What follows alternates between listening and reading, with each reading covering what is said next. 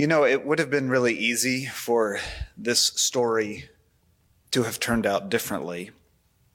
That massive haul of fish, the calling of Simon, James, and John to be disciples, and then, of course, everything else that became of those three disciples for the rest of the gospel story and into the book of Acts and for the rest of their lives. All of that could have so easily been missed if it weren't for one small moment when Simon Peter overcame his reluctance, took a deep sigh, and said, Okay.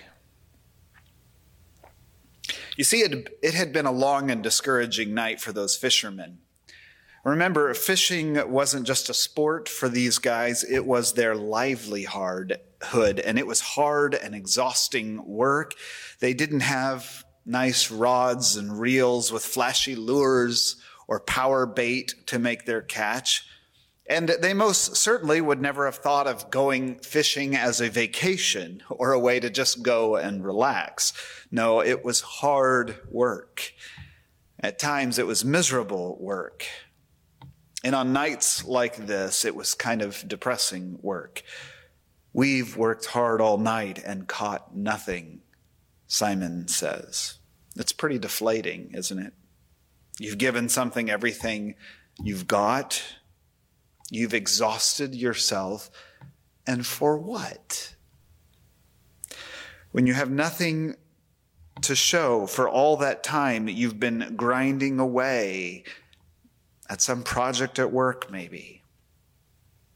It's pretty deflating when there's no fruit from all that work that you have put in to getting better grades or when there's no change after all that work you've put in to fixing your marriage or fixing yourself. It's pretty deflating, isn't it?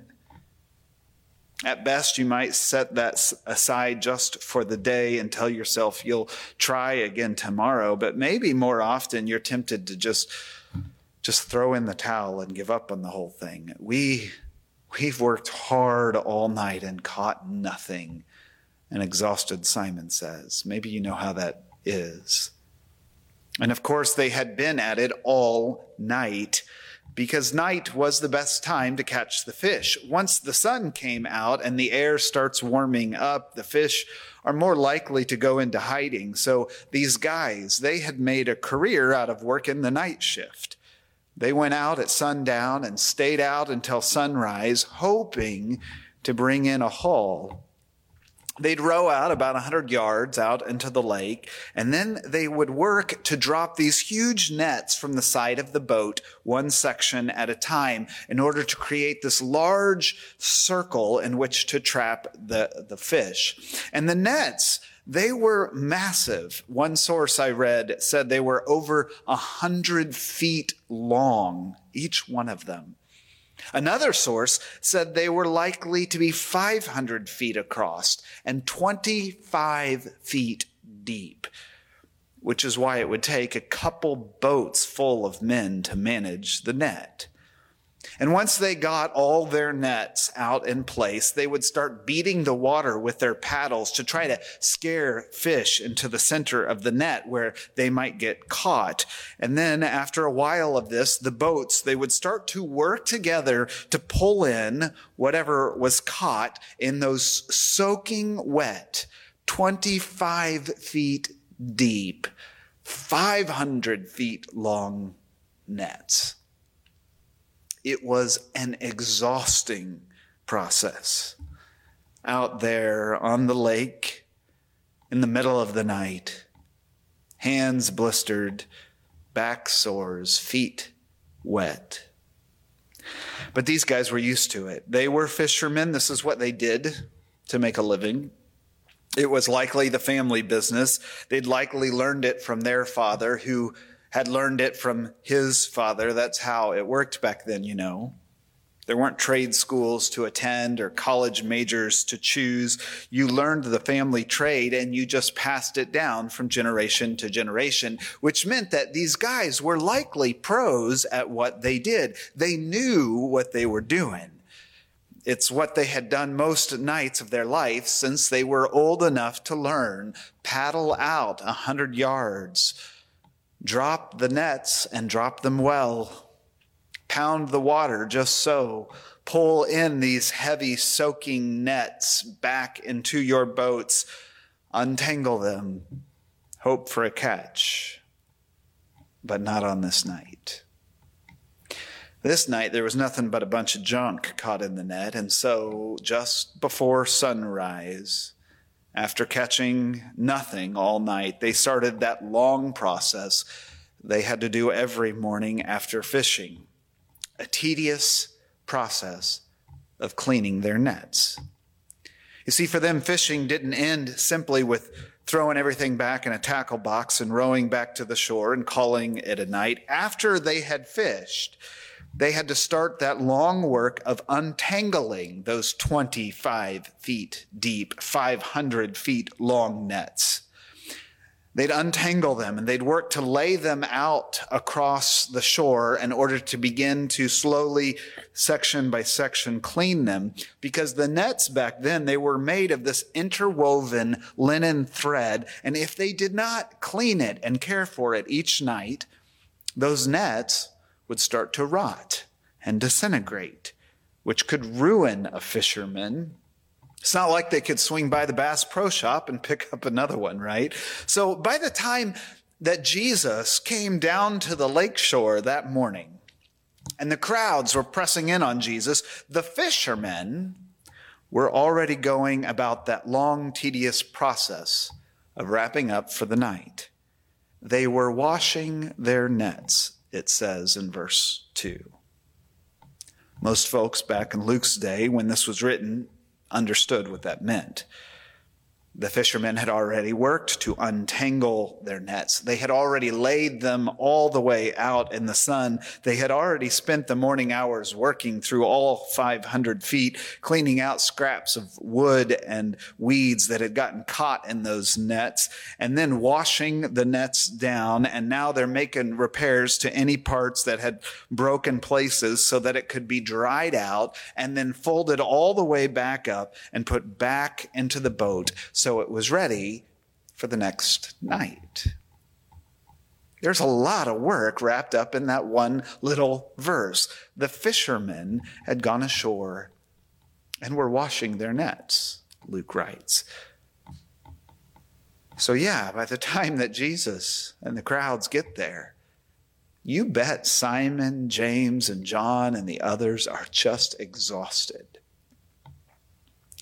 Well, Jesus sees the boats and decides to climb into one of them. He can't exactly talk to all of this crowd that's pressing in on him. And so he calls over to Simon, who is finishing up the nets. Hey, Simon, can you row me out from the shore just a bit? Now, I imagine Simon is not really excited about getting back out in the boat, but he owes Jesus at this point. You see, at the end of chapter four, just before this scene, Jesus had cured Simon's mother in law from some sickness. So Simon, he doesn't say anything at that point. He just does it. It's the least I can do. He's probably thinking to himself. Besides, by now, the nets must be pretty much dry and put away because we know that they have already been put back in the boat. And so an exhausted Simon begins to row Jesus out away from the shore so that Jesus could begin to teach the crowd. And Simon sat there in the boat listening to Jesus as he spoke that morning. Simon listened with his stomach growling, his muscles aching, but he listened as this man, this rabbi who had healed his mother in law, began to talk about God and God's ways.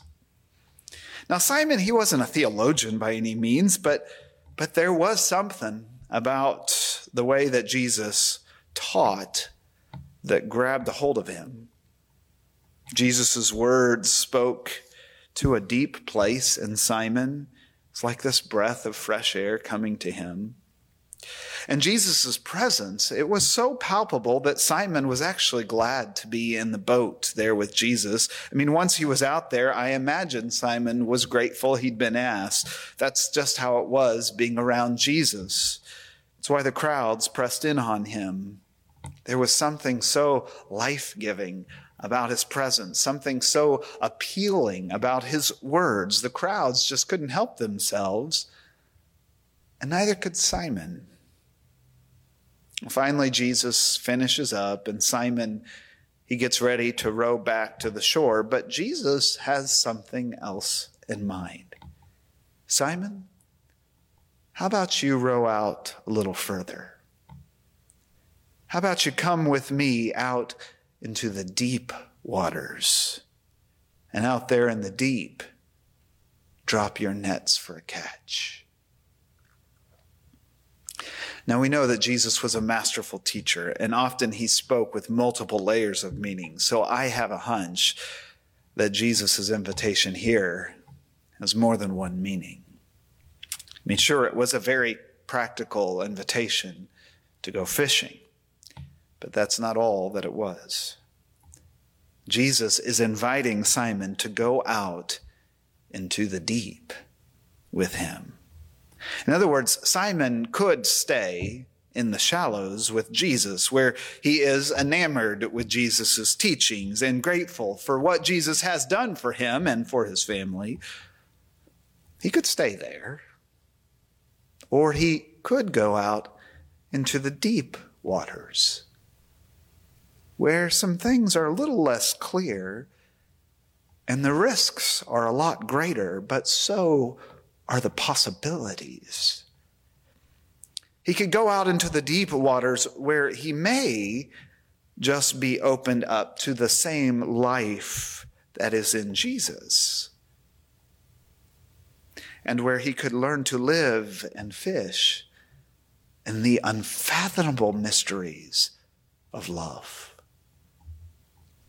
Row out further, Simon, into the deep waters and drop your nets for a catch. It is an invitation to allow your nets to be filled in ways you cannot understand while you're still in the shallows with Jesus. Simon, though, he doesn't quite grasp this deeper meaning. He really can't at this point. The meaning was practical as well as metaphorical. And you know, Simon, he's not Simon Peter yet. He hasn't quite become a disciple. He, he doesn't quite know how Jesus is working and what Jesus is thinking. He just knows that Jesus is telling him to go fishing again. And you can imagine what he is thinking at that point. I mean, Simon is the expert fisherman here, not Jesus. Remember, Jesus grew up the son of a carpenter. And Simon knows the fish aren't out yet. They, they're already gone for the day. They, they tried all night. And, and even if, if they weren't all worn out, it's at least mid morning now. And you know that those fish, they're not out at this time of day. If Jesus were a fisherman, he would know that. Besides, Simon is exhausted. Remember, he's been spinning his wheels all night. He didn't have anything to show for it, not to mention the nets have already been cleaned. And if he casts them back out, they'll have to go through all of that work again, untangling those heavy, soaking wet nets, laying them out in the sun, cleaning them, repairing them, drying them. And for what? He's probably shaking his head when he says, Look, Master, we already worked hard all night and caught nothing. And I wonder if there's a pause, a silence in the air after Peter says that. I wonder if he just he says that and Jesus is just quiet as he looks back at Simon with his inviting and commanding eyes. And so, after a moment, Simon gives in. Okay. because you say so, Lord, I will. And of course, we know the rest of the story. We already heard about the miraculous catch of fish and how it changes Simon and James and John. They didn't just feed their family or make a little money with it. It actually changed who they became. After the catch of the century, they just left all that fishing behind to follow Jesus because they had discovered something more than fish out there in the deep waters. See, everything changes for them not because of some massive load of fish they happened to get that night. It actually all changes when Simon overcame his reluctance, took a deep sigh, and said, Okay, because you say so, we will. Even though it didn't make sense, and even though he's exhausted from spinning his wheels, even though it probably seemed like a complete waste of time. He made a very simple and yet profound decision, and it changed the rest of his story. Here we are, thinking about our particular lives the story we have lived up to this day, wondering what is next for us in our own story, even now in the challenges that we face and the callings that we think we hear from God, I can't help but wonder what might you be having a hard time saying yes to these days? What deep waters is Jesus inviting you to, but you're just not quite sure about? Maybe, maybe you're as exhausted as Simon. Maybe there's some disappointments. Maybe there is some cost you're afraid of. It's okay to be honest about that, you know. Peter was. Jesus, we've been at this already all night and we've caught nothing, he says. So, in the quiet of the next few moments, I want to invite you to be as honest as Peter with what you're feeling and what you're carrying before God. Hold that honesty right before the fierce and loving gaze of Christ. Just be honest. And when you're ready, only when you're ready to say, okay, and to row out into those deep waters, I want to invite you to pray with me and with Simon and with one another. But because you say so, Lord, we will. Amen.